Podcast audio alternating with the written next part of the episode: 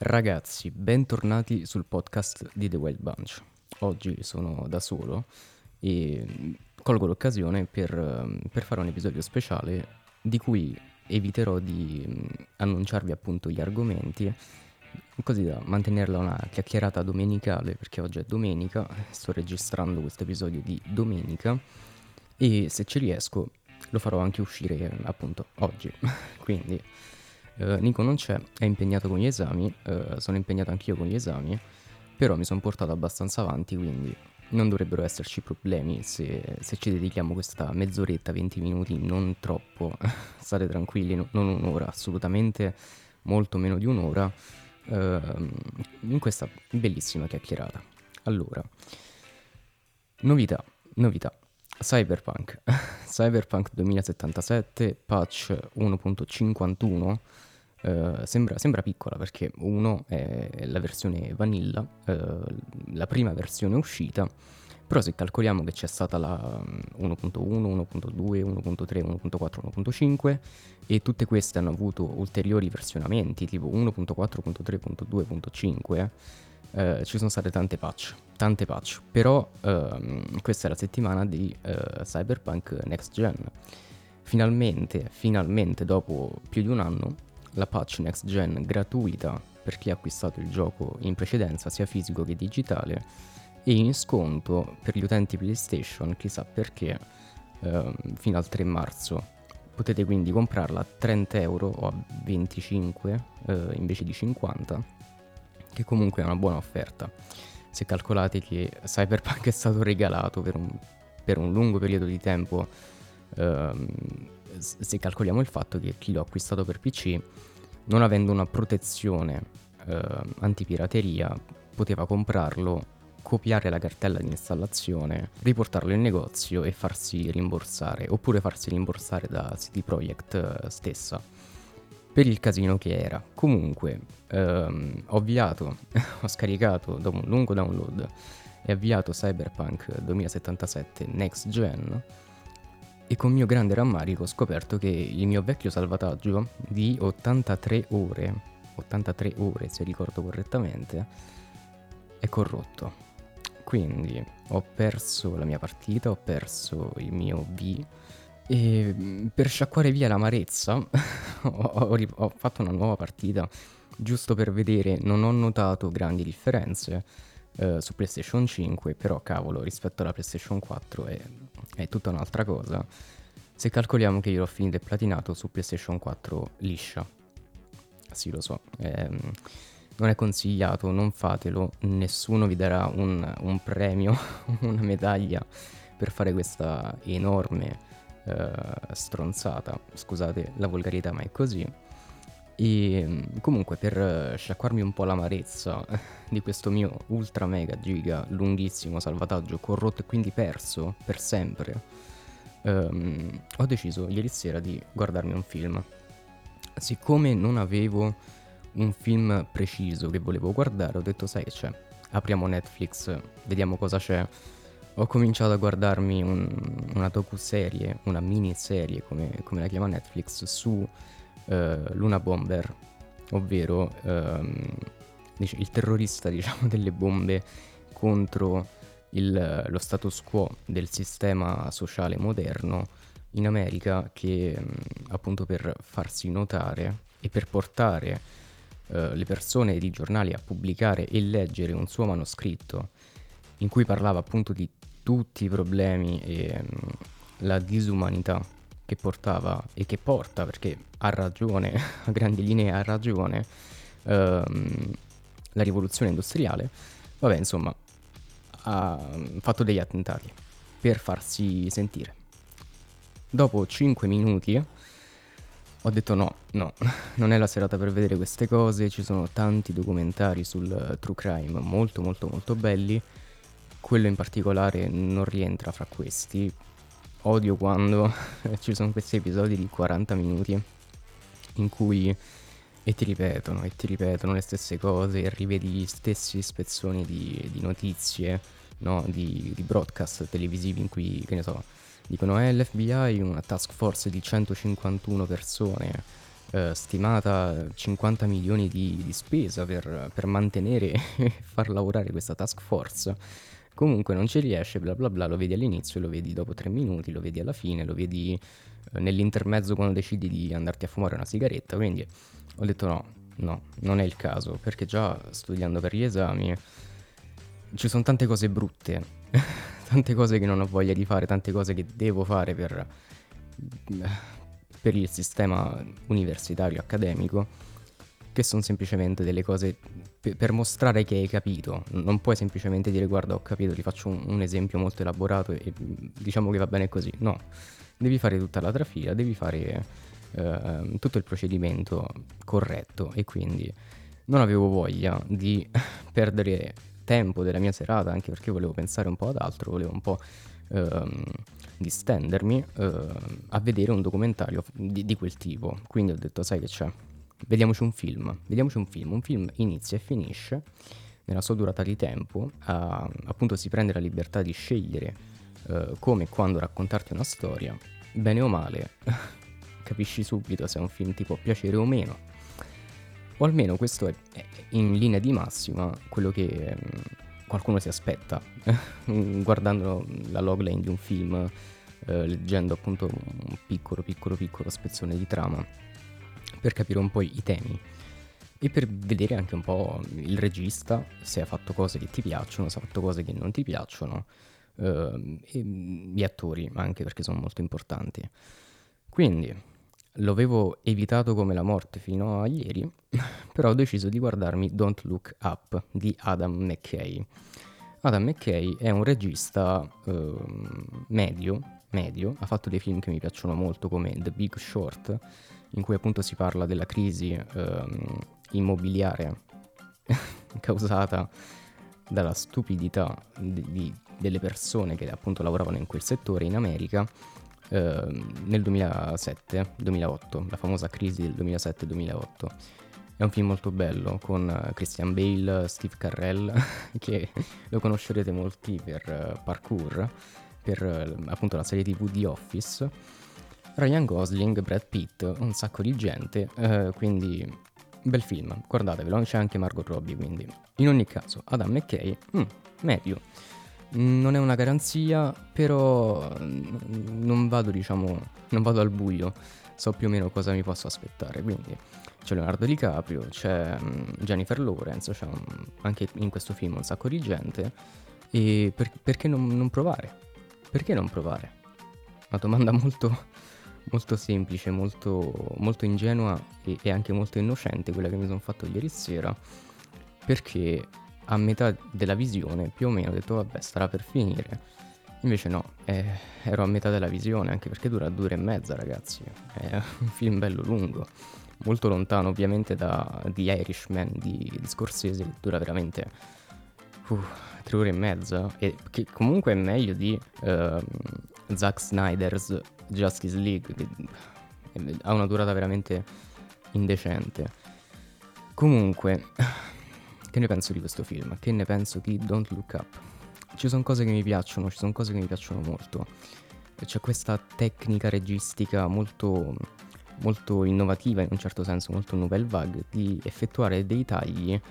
Ehm, diciamo che un, un critico di, di cinema, un critico cinematografico con un ampio vocabolario e grande esperienza direbbe che sono dei tagli ehm, che non ti aspetti, dei tagli repentini che però velocizzano in alcuni casi la narrazione e che, ti, e che delle volte anche enfatizzano alcuni momenti, alcuni, alcune espressioni degli attori, alcune, alcuni movimenti e, mm, e, che quindi funzionano, bene o male.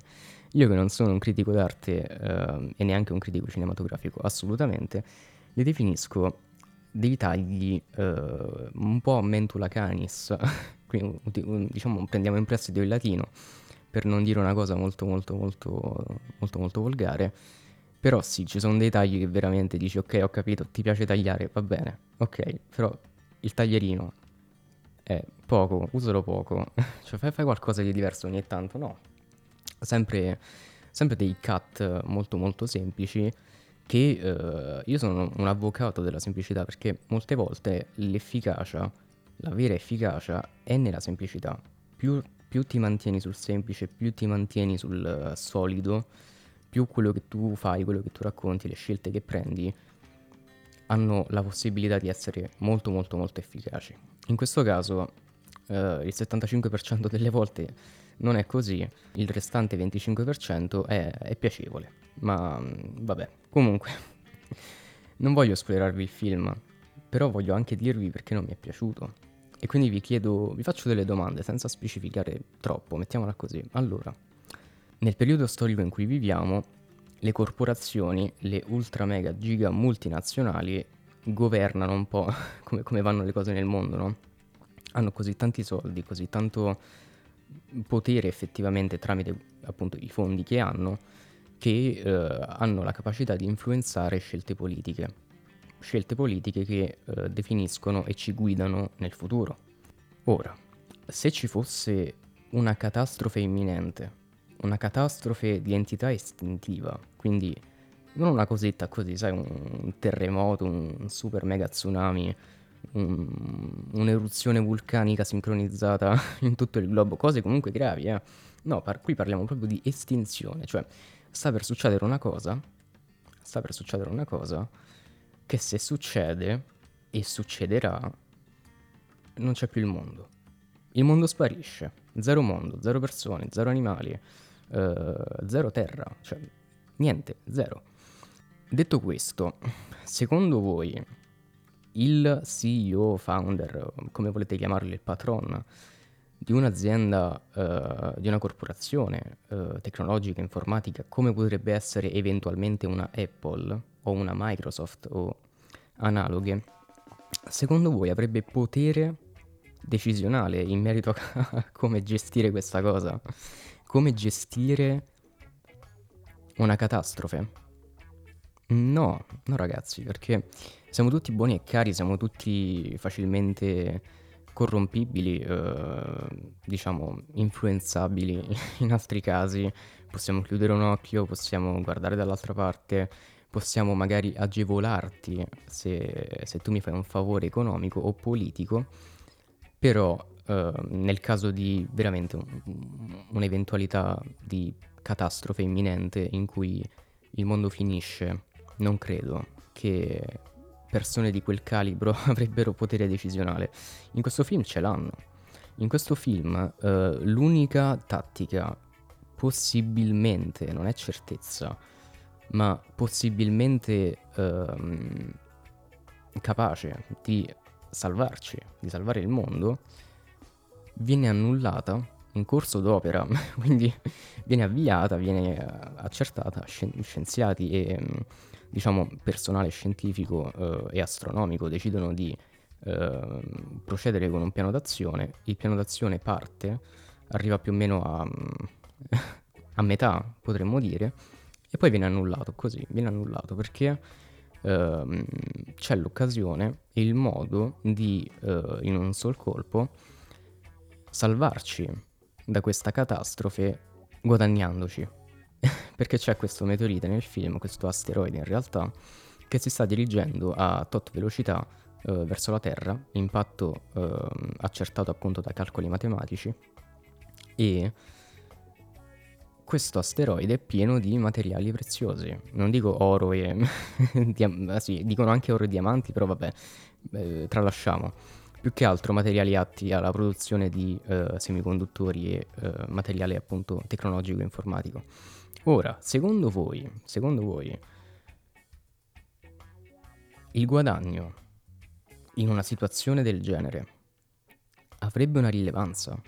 In una situazione così tanto fuori dagli schemi, così tanto unica da non da cambiare l'equilibrio mondiale.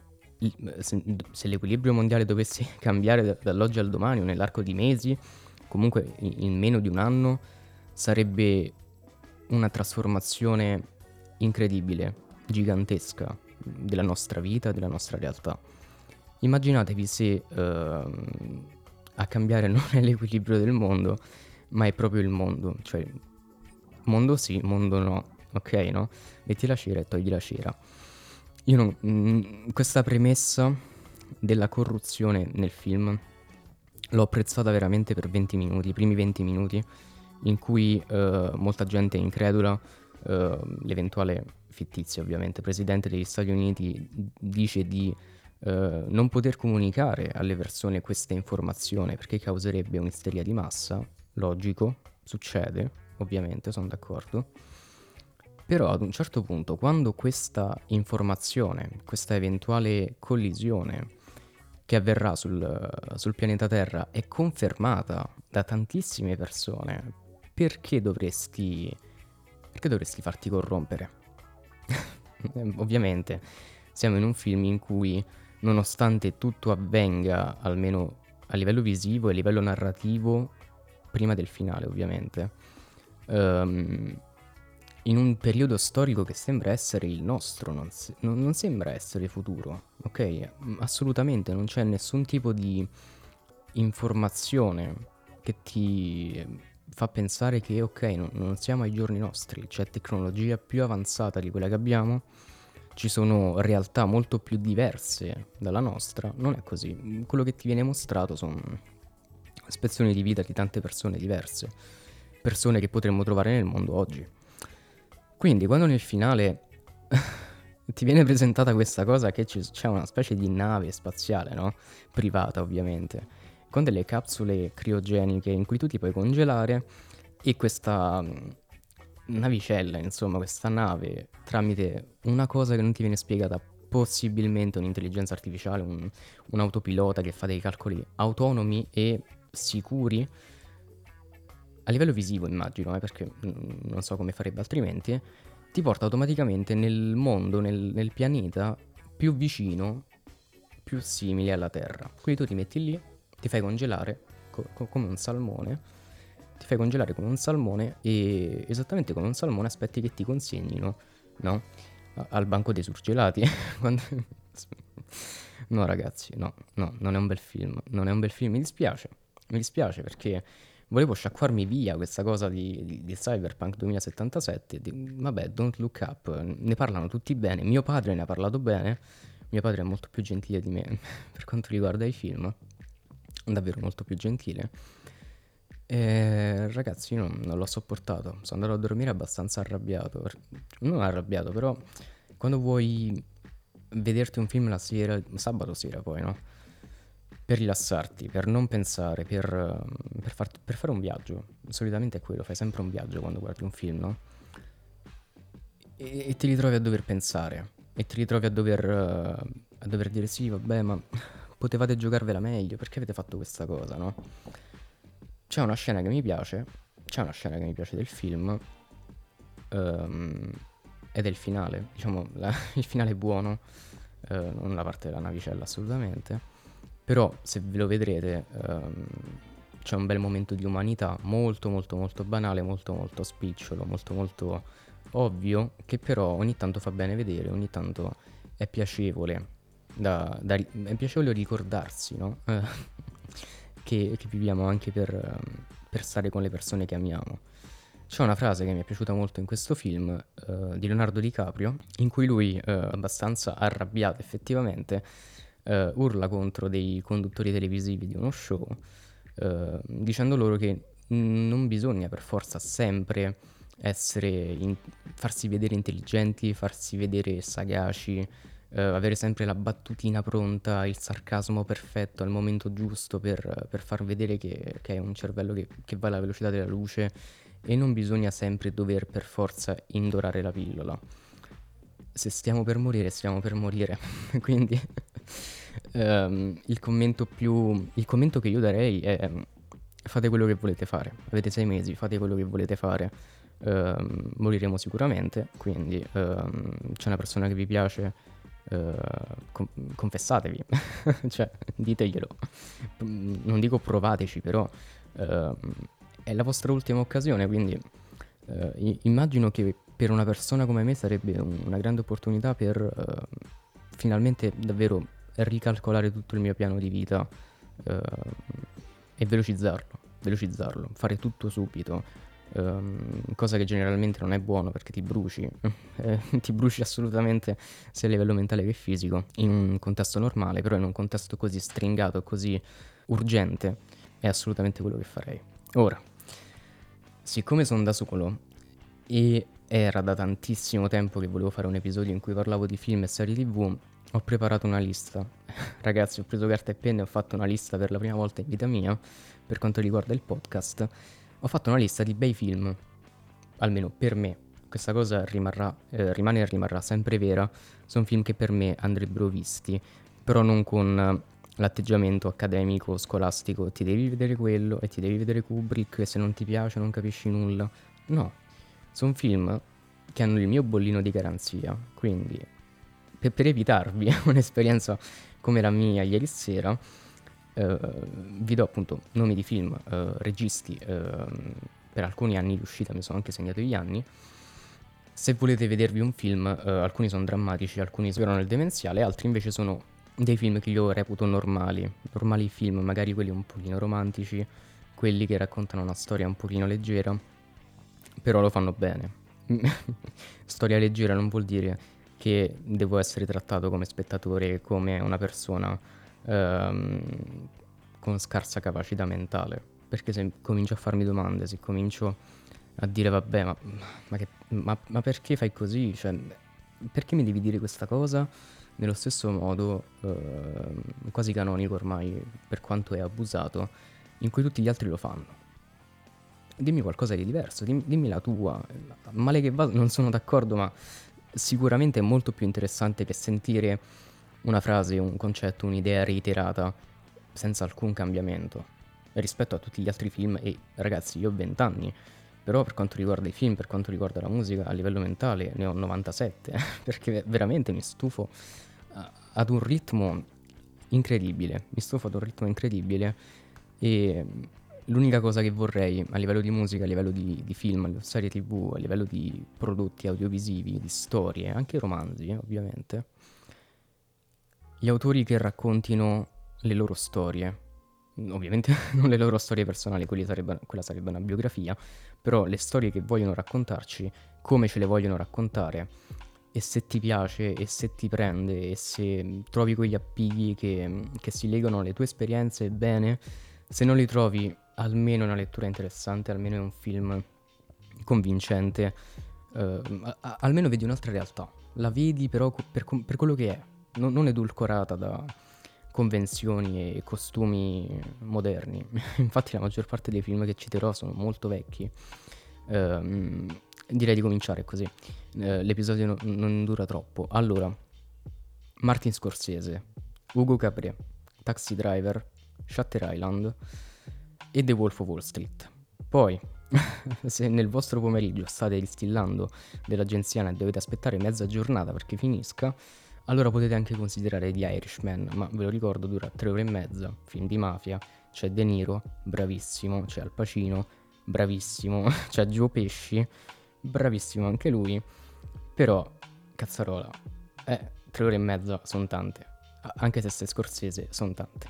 Poi, un altro regista un pochino, pochino, pochino underground, perché ha avuto anche eh, altri riconoscimenti ed è veramente molto bravo, Uh, però mh, non è una garanzia. Il suo nome non è una garanzia. Potete vedere un film suo ed è una grande cagata e un altro film ed è assolutamente un capolavoro. Di chi parliamo? M. Night Shyamalan.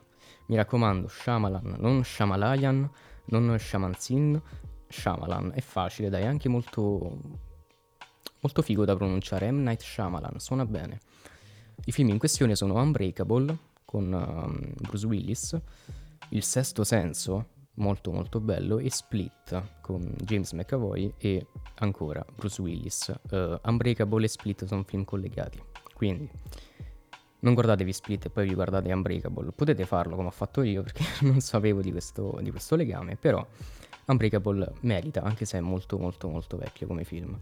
Uh, a livello di um, ritmo, non a livello di data, scusate Uh, a livello di ritmo ci vuole un pochino di... Um, dovete essere un po' condiscendenti, soprattutto se siete giovani, giovani, giovani. Io vedo i film attualmente, sono ipercinetici. Comunque, poi c'è uh, Fight Club, e Il curioso caso di Benjamin Button di David Fincher, Fincher, grandissimo regista davvero. Um, comunque Fight Club è tratto dal romanzo di Palahniuk, quindi se volete leggervi il romanzo um, non è assolutamente male. Poi abbiamo un film d'animazione di Miyazaki, questo l'ho visto con mia sorella per puro caso, Porco Rosso. Um, è un film che parla appunto di, del periodo fascista in Italia, molto molto molto molto bello. Um, davvero ragazzi, c'è anche delle piccole piccole piccole scintille di romanticismo ed è Miyazaki, non devo dire altro. Poi, un film bellissimo, davvero un film molto molto molto bello di Hitchcock, La finestra sul cortile. È un film molto criticato è un film che è piaciuto veramente, uh, in realtà è piaciuto a tante persone, però ci sono tanti tanti tanti anche detrattori del film, perché viene ritenuto un film immobile, un film in cui non accade nulla, un film in cui uh, tutto si risolve con un nulla di fatto, quando in realtà non è così. Eh, I dialoghi sono molto molto molto intriganti e, um, ed è molto bello. Poi abbiamo di Woody Harrelson uh, Natural Born Killers, non devo dire altro, un bel film. Uh, attenti un po' quando lo vedete, non è adatto a tutti i mood e a tutte le giornate, però è veramente un bel film. Poi abbiamo l'immancabile Kubrick con uh, Arancia Meccanica, Full Metal Jacket, che anche se è un film di guerra, dategli un'occasione, è molto bello, e Eyes Wide Shut, un film che è stato rilasciato dopo la morte di Kubrick, dura anche lui un 2 ore e 50, abbastanza tanto, però è, è un bel film con... Uh, un po' troppe influenze date dall'anzianità di Kubrick che preferisce rimanere un po' in, nelle, nei suoi ragionamenti, nei suoi discorsi, però in ogni caso è un bel film. E abbiamo anche un francese, uh, Delicatessen e Amélie, veramente un film speciale, uscito l'anno della mia nascita ed è tra i miei film preferiti, uh, il regista Jean-Pierre Jeunet. Allora, se giocate e se giocate un po' così, mm, senza specificare troppo, conoscerete la faccia di Amelie, eh, il volto di Amelie, perché è, è Fit Girl. Mettiamola così e, e, non diciamo altro. Poi abbiamo Guy Ricci, Guy Ricci, non, non ho mai veramente controllato se lo pronuncio correttamente, penso sia Guy Ricci con Lock and Stock, Snatch, Rock and Roll e Sherlock Holmes. Sherlock Holmes sono la serie di film con eh, Robert Downey Jr., sono molto belli. Poi abbiamo Tarantino, uno dei pochi, pochi, pochi registi che dà una garanzia. Esattamente come io vi sto dando questa garanzia, questi qui sono film interessanti, almeno non buttate via delle ore del vostro tempo. Tarantino dà la stessa identica garanzia. Poi ci sono stati dei casi un po', diciamo, evitabili eh, però principalmente tutto, uh, Le Iene, Pulp Fiction, Jackie Brown, Bastardi senza gloria, Django Unchained, The Hateful Eight e l'ultimo, Once Upon a Time in Hollywood, sono veramente veramente belli. Io odio, odio Kill Bill, non mi piace Kill Bill, mi dispiace, ci ho provato, sono state delle ore di sofferenza e... Mm, non lo so, magari un giorno gli darò un'altra chance. Poi abbiamo un altro film del 2018, ha vinto un sacco di premi, di Peter Farrelly, Farrelly, forse.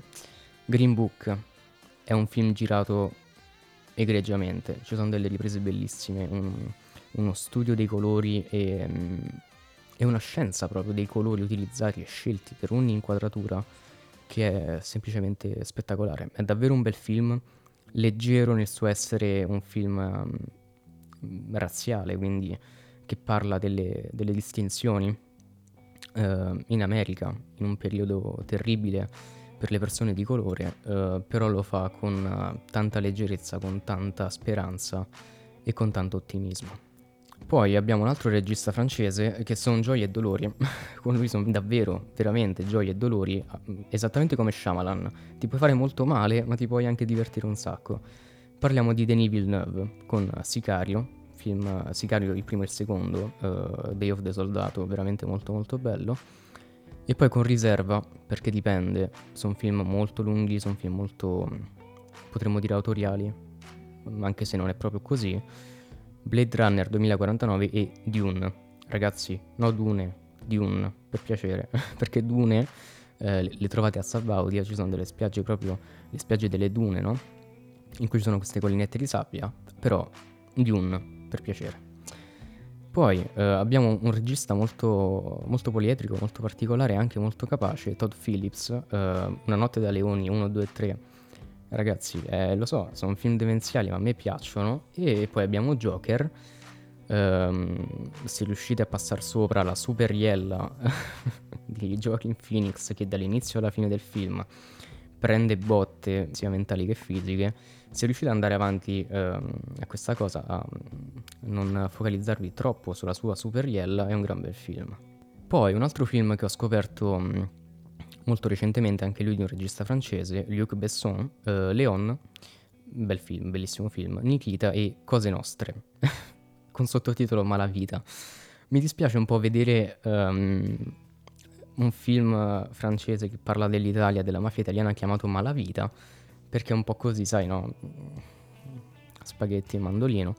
Però, dai, è un bel film, è un bel film, c'è um, De Niro, eh, bravissimo come sempre. E abbiamo anche due film di Christopher Nolan, ragazzi. Uh, due film scelti con il lanternino perché a me Christopher Nolan non piace. Memento Mori e Inception. Dategli una chance. Poi, tornando un po' indietro nel tempo, Singing in the Rain di Stanley Donen, molto molto bello e anche molto molto leggero. Abbiamo poi il, il, Codice da Vinci di Ron Howard, tratto dal romanzo di Dan Brown, ed è molto molto interessante, molto molto intrigante. Poi se avete voglia di un po' di horror, di un po' di chills, un po' di thriller, ehm, il Nosferatu, quello di Morneau e quello di Herzog, sono veramente dei bei film. Eh, quello di Morneau è in bianco e nero, eh, è del 1921 se non sbaglio, e lo so, è sbagliato, ma ve lo dico, per il ritmo che ha quel film potete vederlo a due per. A due per ha il ritmo di un film del, degli anni 2000. Uh, eh, altrimenti veramente potrebbe stancarvi.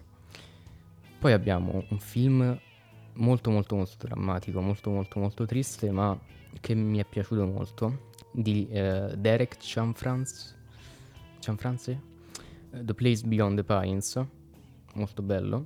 Poi Ghost in the Shell, come regola generale Ghost in the Shell, qualsiasi cosa vedete, qualsiasi cosa leggete, guardate e sentite, è sempre bello, è un'ottima storia. Poi abbiamo anche Ridley Scott con uh, il primo Blade Runner, uh, The Counselor, il uh, procuratore, con, con Fassbender come, come attore, e Brad Pitt anche. E poi House of Gucci, che è l'ultimo film che ha fatto, è uscito veramente qualche mese fa. Se riuscite a recuperarlo, è, a me è piaciuto.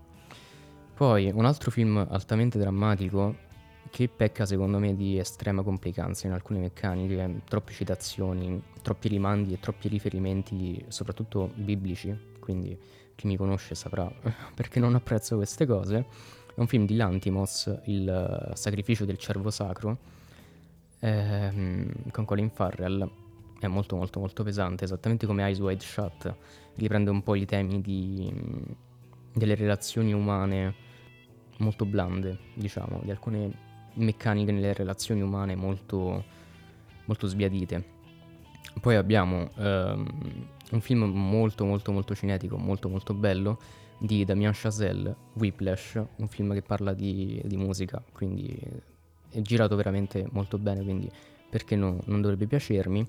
Poi abbiamo uno dei miei film preferiti, Old Boy di Park Chan-wook, eh, il film del 2003 ragazzi se volete farvi delle enormi risate, guardatevi prima Old Boy del 2003 e poi riguardatevi, anzi no, guardatevi perché per fortuna spero non abbiate già visto quello, il rifacimento americano del 2013. Old Boy consigliatissimo. Poi abbiamo un altro film francese di Robin Campillo, Campillo eh, 120 bpm, Quarto Potere, ovvero Citizen Kane di Orson Welles, uh, La vita di Adele, altro film francese di Abdelatif Kekish, Keshish, ti chiedo scusa per, per, per, aver storpiato il tuo cognome ma non so come, come, leggerlo.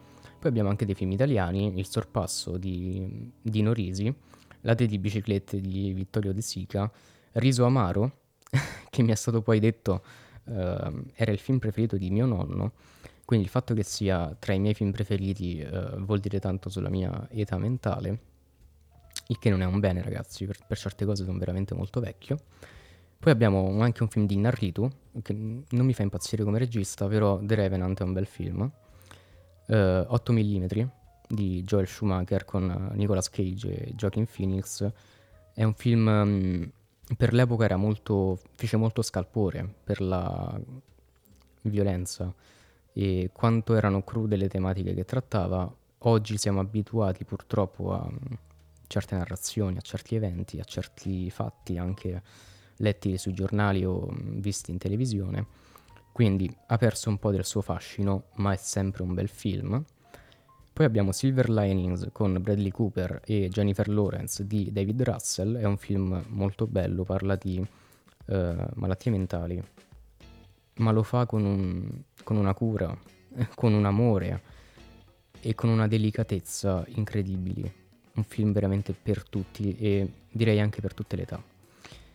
Poi abbiamo Requiem for a Dream e Madre di Darren Aronofsky. Eh, eh, sono due bei mattoni ragazzi, quindi assolutamente se siete tristi, depressi, stanchi, troppo stanchi per sopportare, lasciateli perdere. Però sono dei bellissimi film, quindi se in una giornata vi sentite troppo felici e, e cominciate a pensare no, c'è qualcosa che non va, sto troppo bene, sono troppo felice, voglio, voglio la catarsi, voglio, voglio sentirmi male, eh, ovviamente non parlo di, di masochismo, e, e quant'altro. Allora, guardateveli. Requiem for a Dream e Madre di Darren Aronofsky sono bellissimi. Uh, rientrano un po' in questa categoria anche Trainspotting uh, e Trainspotting 2 di Danny Boyle, sono film um, tanto leggeri quanto pesanti, così ve li definirei. Come il film anche di Ferzan Ospedek uh, Mine Vaganti, che parla di sessualità e principalmente di omosessualità. È un film um, incredibile. È del 2010, è uno dei pochi film italiani che, che mi piacciono negli ultimi tempi. E um, ci rientra però tra gli ultimi film di questi tempi, ora che ci penso, italiani che mi piacciono, eh, un film di Matteo Garrone, che è uscito un po' di anni fa, non troppi anni fa, 4-5 anni fa credo, Dogman. È un bel mattone anche lui, però è girato molto bene, uh, i dialoghi sono perfetti, eh, e il cast secondo me è veramente molto azzeccato. Per concludere ragazzi, qualche serie tv ne tengo poche, poche in considerazione, perché veramente il panorama delle serie tv è come, come funghi, veramente funghi in autunno, vai in un bosco, zero funghi, il giorno dopo piove, ce ne sono a centinaia, anzi a migliaia, se non a milioni. Quindi per mantenerci brevi ve ne consiglierò tre che eh, sono veramente speciali e rappresentative di quello che eh, la serialità eh, cinematografica può offrire, può perché nella maggior parte dei casi è monnezza. Abbiamo Better Call Saul di Vince Gilligan, è una serie spin-off di Breaking Bad, um, mezzo prequel, mezzo sequel, più prequel che sequel, uh, che vede le vicende appunto di Saul Goodman, um, avvocato fra tantissime virgolette, però è davvero una bella serie. Poi abbiamo Mr. Robot uh, di Sa- Sam Esmail, Esmail, Esmail.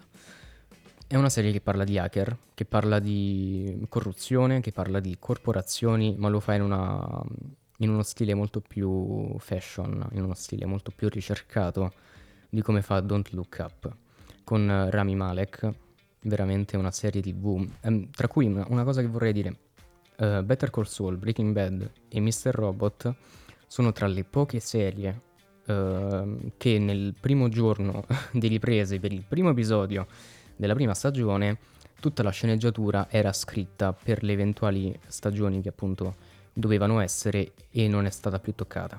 Quindi, ovviamente mi sembra logico um, il modello moderno per, per, moderno intendo veramente molto molto molto recente, gli ultimi due o tre anni di facciamo una stagione poi vediamo, ehm, è terribile. Se volete fare un prodotto e volete farlo fatto bene dovete scriverlo a priori, deve essere finito prima di partire, altrimenti vi perdete, vi perdete le idee, vi stancate ehm, e poi qualsiasi cosa, qualsiasi soluzione potrebbe venirvi in mente molto spesso risulta um, vecchia perché pensate troppo a quel lavoro e, e non cambiate aria. È così, infatti quando si scrive una sceneggiatura o comunque mh, non solo per il cinema ma per qualsiasi cosa c'è il tempo di attesa, esattamente come, come nel processo di panificazione. Eh, bisogna far lievitare, no? E per quanto riguarda la scrittura bisogna far riposare, quindi ehm, ci vuole tempo per, uh, per, rendersi conto, insomma, per non perdere la prospettiva, cosa che accade. Uh, la casa di carta, uh, è un'esperienza. Per ultima, la mia serie tv preferita, scoperta per ultra fortuna uh, quando sono andato in Inghilterra con mia sorella. Um, abbiamo, un pomeriggio avevamo un momento di pausa perché siamo andati lì a fare una specie di vacanza studio, quindi Sons of Anarchy L'abbiamo, l'abbiamo, vista e siamo stati attratti dalla copertina ehm, in un negozio di CD che vendeva anche DVD lì in Inghilterra. Eh, cofanetto Blu-ray, 7 stagioni, 50 euro, quindi un po' meno sterline. È una serie TV drammatica eh, con una scrittura incredibile, delle musiche eh, originali e non composte o riviste per, um, per appunto la produzione che io ascolto ancora oggi quando quando mi faccio una doccia, ehm, artista The White Buffalo. E ragazzi, se avete tempo, lo so, sono sette stagioni, ci vuole tanta fiducia nelle mie parole per approcciare questa serie, però è una serie che mh, ha avuto veramente poca risonanza e mi dispiace perché non è mh, cotta e mangiata. E quello è il problema. Ha dei tempi eh, molto calcolati in realtà, che però se non si ha mh, se non si è disposti ad avere un po' di pazienza per, per farsi irretire e, e, trascinare nella narrazione, vi, vi, allontaneranno. Ed è quello che è successo con tantissime persone che si sono approcciate alla serie. Quindi ragazzi, uh, lo so, ho fatto un discorso molto strano, è la prima volta che eh, propongo una lista di cose, però non, non volevo fare un episodio recensione di Don't Look Up, Volevo fare un episodio per non lasciare scoperta una settimana del podcast, però volevo farlo anche in modo interessante, quindi è mm, uno di quei casi 50-50. Potrebbe uscire un, un episodio molto interessante come un episodio così così. Io eh, ci ho messo dell'impegno, spero che vi piaccia. E per concludere ehm, vi ricordo che la vostra vita è molto breve, la vostra e la mia anche. eh, la nostra vita è molto breve e non sappiamo mai cosa potrebbe accaderci ci sono delle volte in cui la vita ti sorprende con uh, incontri uh, ed occasioni che non ti saresti mai aspettato, immaginato. Ci sono delle volte in scusate, questo accade sempre ov- ovviamente, ci sono delle volte in cui uh, queste occasioni sono brutte, delle volte in cui queste occasioni sono magari una salvezza, magari state passando un periodo molto molto negativo e c'è qualcuno o qualcosa che che è capace di ridarvi speranza. Quindi permettete a questi film, veri film, bei film, di accompagnarvi nella vostra vita, però veramente siamo, ci viene concesso poco tempo al mondo, quindi eh, impegniamoci, vediamo di farlo fruttare e arricchiamoci perché c'è gente eh, più grande di noi ehm, che ha avuto molta più pazienza di noi, molto più coraggio di noi, che si è presa la briga di raccontare delle storie, di farlo a modo loro che potrebbero risuonare molto fortemente con, um, con il vostro io interiore. Quindi dategli una chance. Ragazzi, spero che questo episodio vi sia piaciuto. Vi lascio un, un poll alla fine dell'episodio chiedendovi qualcosa. Devo ancora pensarci, però qualcosa di inerente all'episodio. C'è anche il QA in cui potete lasciare un feedback uh, sul nostro podcast. E per chi ha sessione universitarie per chi ha degli esami eh, nel futuro prossimo, tra cui mi includo anch'io. Buona fortuna con gli esami e alla prossima.